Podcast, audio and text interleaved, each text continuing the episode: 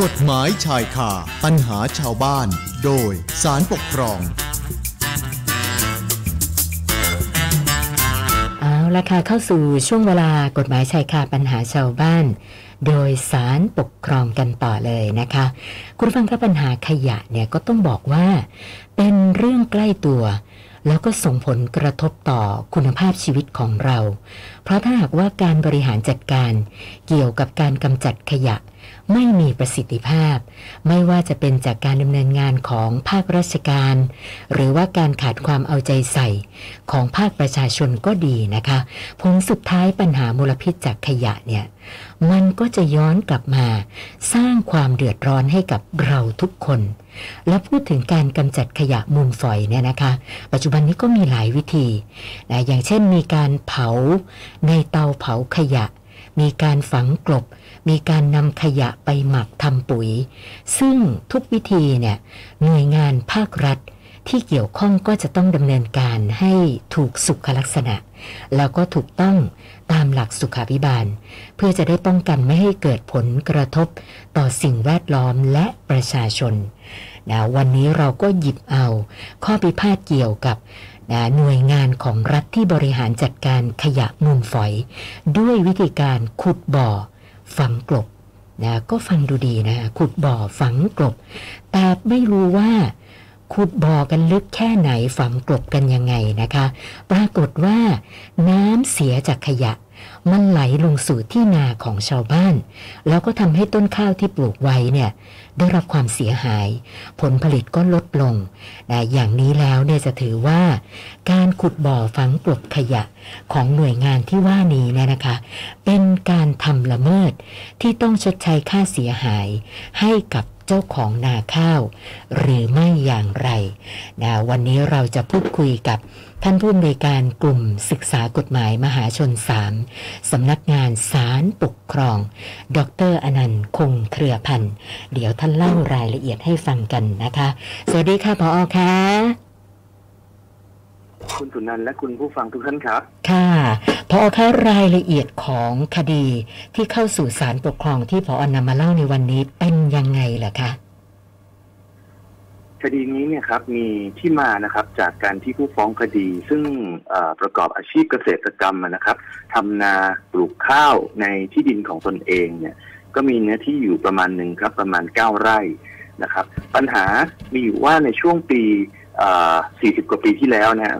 2520 เนี่ย ทางเทศบาลในพื้นที่ของผู้ฟ้องคดีเนี่ย ก็ได้ซื้อที่ดินแปลงที่ติดอยู่กับที่ดินของผู้ฟ้องคดีครับ แล้วก็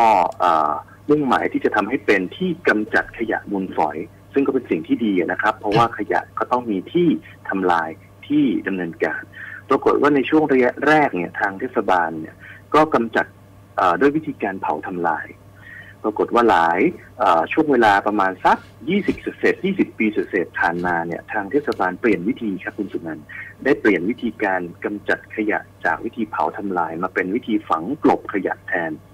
พอมีการเปลี่ยนวิธีลักษณะดังกล่าว ก็มีการเอ่อขุดดินทำเป็นบ่อกำจัดแบบฝังกลบเนี่ยขนาดใหญ่ มีบ่อพักน้ำเสียอย่างเงี้ยนะครับค่ะซึ่งลักษณะของ ที่ดินดังกล่าว หรือว่าจุดที่เป็นบ่อฝังกลบดังกล่าวเนี่ยอยู่ห่างจากขอบบ่อกักเก็บน้ำนะครับ ที่ใช้ในนาข้าวของทางผู้ฟ้องคดีเนี่ยใกล้กันมากเลยครับ ห่างกันแค่ประมาณ 5 เมตร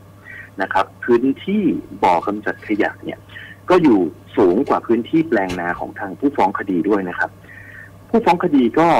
สังเกตนะครับว่า เอ๊ะ หลังจากที่ทางเทศบาลเนี่ยได้มีการเปลี่ยนวิธีในการกำจัดขยะเนี่ย การ เพาะปลูกข้าวของผู้ฟ้องคดีก็เกิดปัญหาขึ้น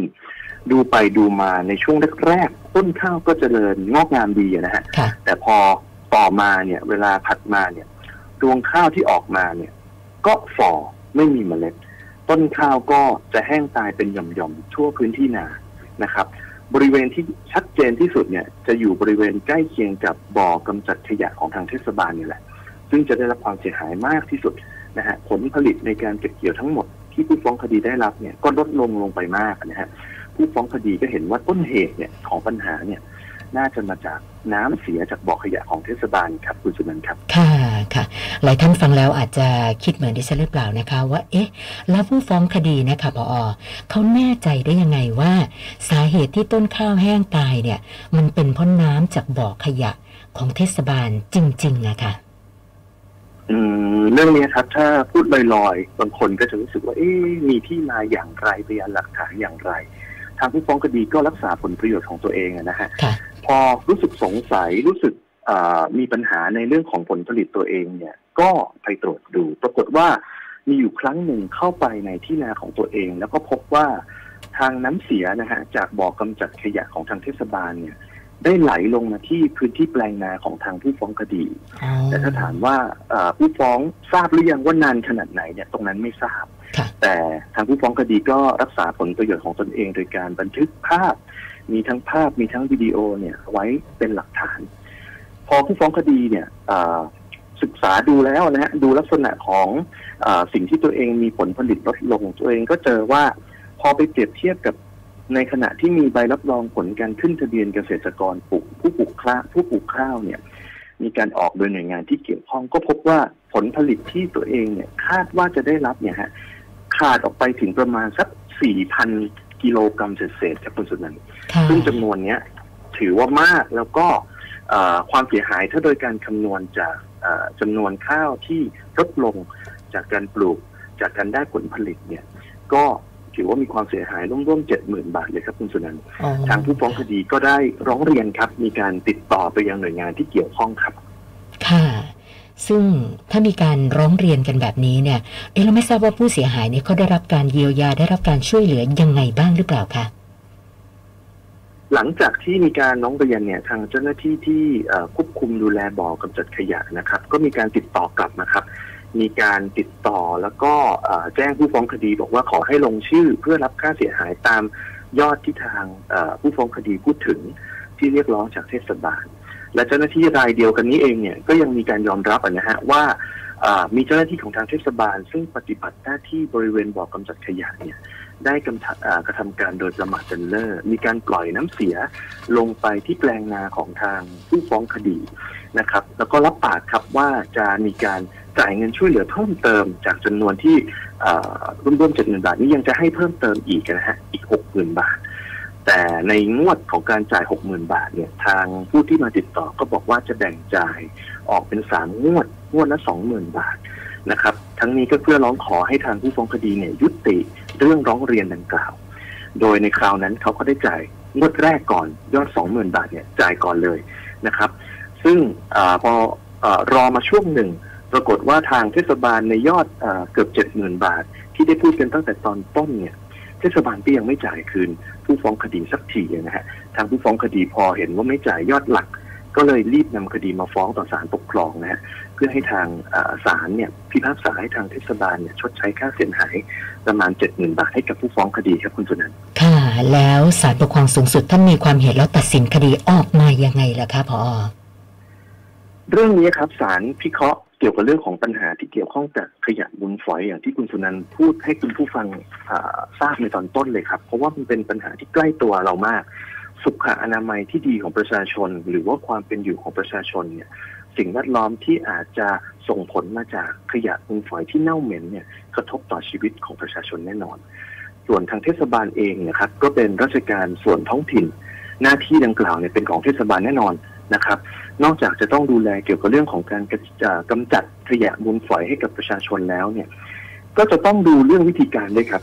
ว่าวิธีการในการกำจัดขยะจะทำอย่างไรที่จะไม่เกิดผลกระทบแก่ประชาชนนะครับ วิธีการดำเนินการต้องเป็นไปตามหลักวิธีการมีมาตรฐานนะครับ ซึ่งวิธีการหรือแนวทางในการกำอ่าจัดการมูลฝอยเนี่ยทางกรมควบคุมมลพิษซึ่งเป็นผู้ดูแล ในด้านงานนี้เนี่ยก็จะมีการวางมาตรฐานเอาไว้ เพื่อให้ประชาชนที่อยู่ใกล้เคียงเนี่ยได้รับผลกระทบให้น้อยที่สุดนะครับ ในมุมของการจัดหาสถานที่ก็จำเป็นครับที่จะต้องเหมาะสมที่ถูกต้องตามหลักสุขาพิบาลในการป้องกันการปนเปื้อนของมลพิษนะครับ ที่เกิดขึ้นจากขยะมูลฝอย น้ำชักมูลฝอยก็เป็นอีกส่วนหนึ่งครับ ที่เวลาที่ลองคิดสภาพอะนะฮะ มีขยะมูลฝอยซึ่งเป็นของเสียอยู่แล้ว น้ำที่ออกมาจากขยะมูลฝอยก็สกปรกเน่าเหม็น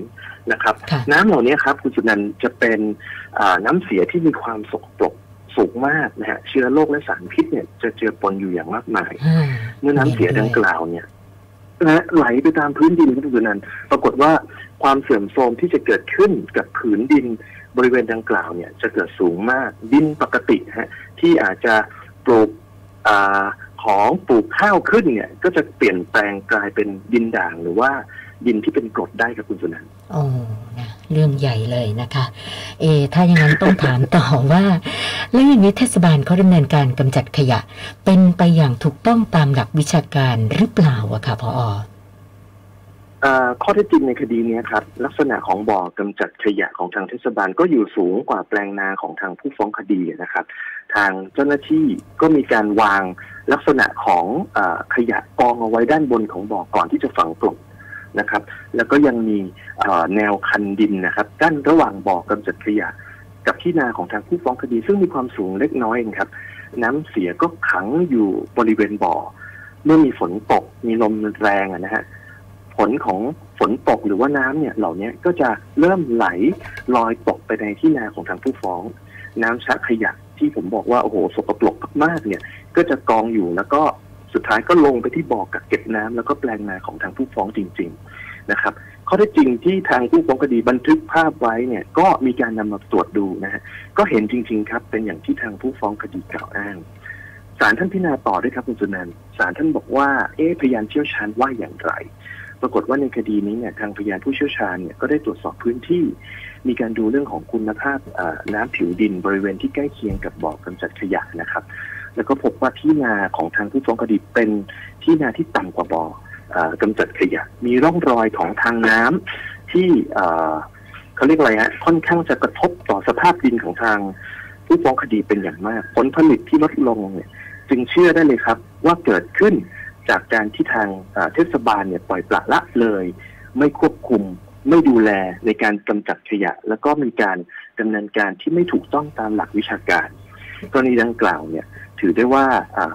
ความเสียหายที่เกิดขึ้นเนี่ยเป็นกรณีผลโดยตรงนะฮะที่ทางเทศบาลเนี่ย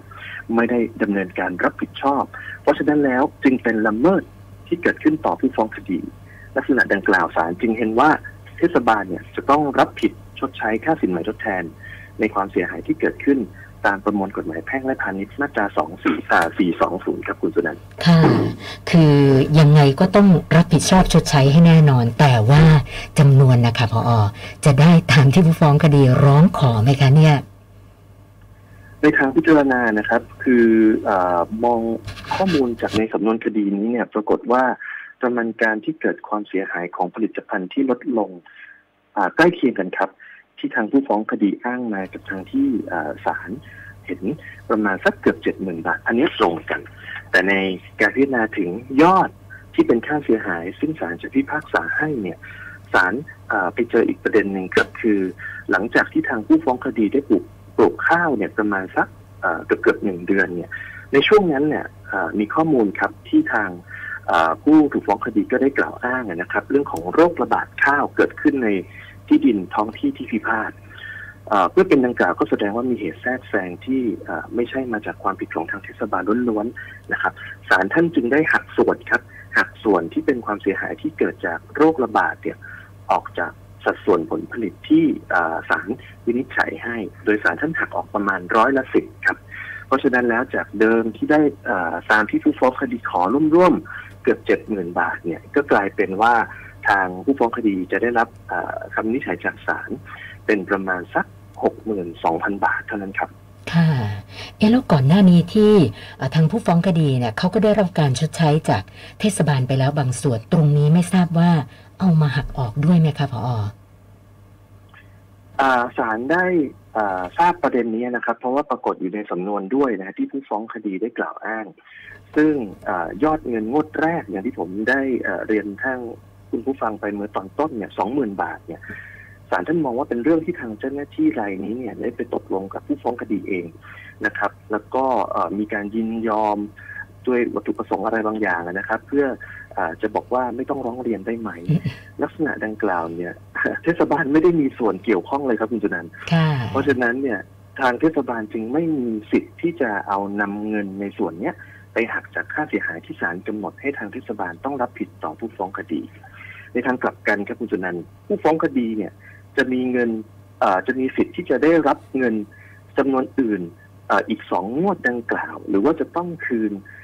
สองหมื่นบาทงวดแรกให้กับทางเจ้าหน้าที่ของทางเทศบาลหรือไม่ อันนี้เนี่ยศาลท่านวินิจฉัยว่าเป็นเรื่องที่ทางผู้ฟ้องคดีกับทางเจ้าหน้าที่รายนั้นเนี่ยจะต้องไปว่ากล่าวกันเองต่อไป โดยภาพรวมนะครับ สรุปก็คือศาลพิพากษาให้ทางเทศบาลผู้ถูกฟ้องคดีเนี่ยช ดใช้ค่าสินไหมทดแทนให้ทางผู้ฟ้องคดีประมาณ 62,000 บาท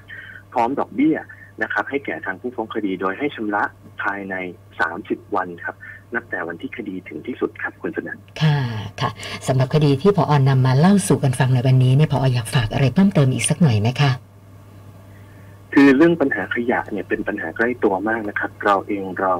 มีส่วนผลิตขยะได้ทุกวันแล้วก็ทุกคนด้วยนะครับ แต่โดยอำนาจหน้าที่เนี่ย ราชการส่วนท้องถิ่นเนี่ยเทศบาล หรือว่าองค์กรที่เรียกชื่ออย่างอื่นเนี่ยจะมีส่วนในการดูแลในการกำจัด เพราะฉะนั้นถ้าวิธีการตามหลักวิชาการเป็นอย่างไร พื้นที่ที่เกี่ยวข้องเป็นอย่างไรเนี่ยราชการส่วนท้องถิ่นหากได้ศึกษาเข้าใจแล้ว ผมเชื่อว่าปัญหาที่เราจะต้องตามแก้หรือว่าตามไปชดใช้ให้แก่ใครเนี่ยแน่นอนว่ามันจะต้องลดน้อยลงแน่นอนนะครับ ส่วนถ้าหากท่านคุณคุณผู้ฟังนะครับ สนใจที่จะ ดูข้อมูลเพิ่มเติมในคดีนี้เนี่ยก็สามารถศึกษาได้ในคำพิพากษาของศาลปกครองสูงสุดนะครับ คดีหมายเลขแดงที่ออ่างสอเสือสองทับสองห้าหกสี่ครับคุณสุนันค่ะพอถ้ามีคุณฟังฟังอยู่แล้วก็สงสัยเพิ่มเติมนะคะ คุณดีเรกค่ะ คุณดีเรกบอกว่า อยากจะทราบว่ากรณีที่ศาลปกครองมีคำสั่ง ให้หน่วยงานชดใช้ค่าเสียหายให้กับประชาชนเนี่ยนะคะ มีไหมคะที่หน่วยงาน ไม่จ่ายตามระยะเวลาที่ศาลกำหนด และถ้ามีศาลดำเนินการยังไงต่อไปล่ะคะ วิธีการในการที่ศาลมีคำพิพากษาแล้ว ว่าให้ทางหน่วยงานหรือว่าทางเจ้าหน้าที่ต้องจ่ายหน่วยงานโดยหลักแล้วต้องจ่ายครับ เพราะว่า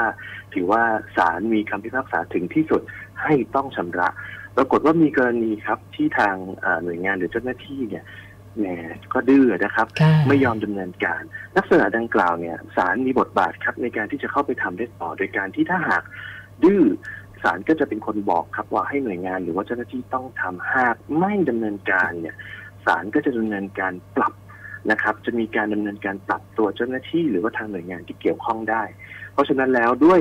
เหตุ วิธีการเหล่านี้เนี่ยก็จะช่วยให้ครับช่วยให้ทางหน่วยงานหรือเจ้าหน้าที่เนี่ยพอเห็นแล้วล่ะว่ามีคำบังคับจากศาลพอเห็นแล้วล่ะว่าศาลพิพากษาอย่างไร หน่วยงานหรือเจ้าหน้าที่ก็จะดำเนินการตาม อันนี้จะเป็นไปตามกฎหมายของศาลปกครองนะฮะซึ่งจะมีการแก้ไขเพิ่มเติมในช่วงปี 2561 ถึง 2562 ที่ผ่านมานี่เองครับคุณสุนันท์ นะวันนี้ต้องขอบพระคุณท่านผู้อำนวยการกลุ่มศึกษากฎหมายมหาชน 3 สำนักงานศาลปกครอง ดรอนันต์คงเครือพันธ์สละเวลามาพูดคุยให้ความรู้กับพวกเรานะคะ ขอบพระคุณมากค่ะพออค่ะขอบคุณครับ สวัสดีค่ะ กฎหมายชายคาปัญหาชาวบ้าน โดยสารปกครอง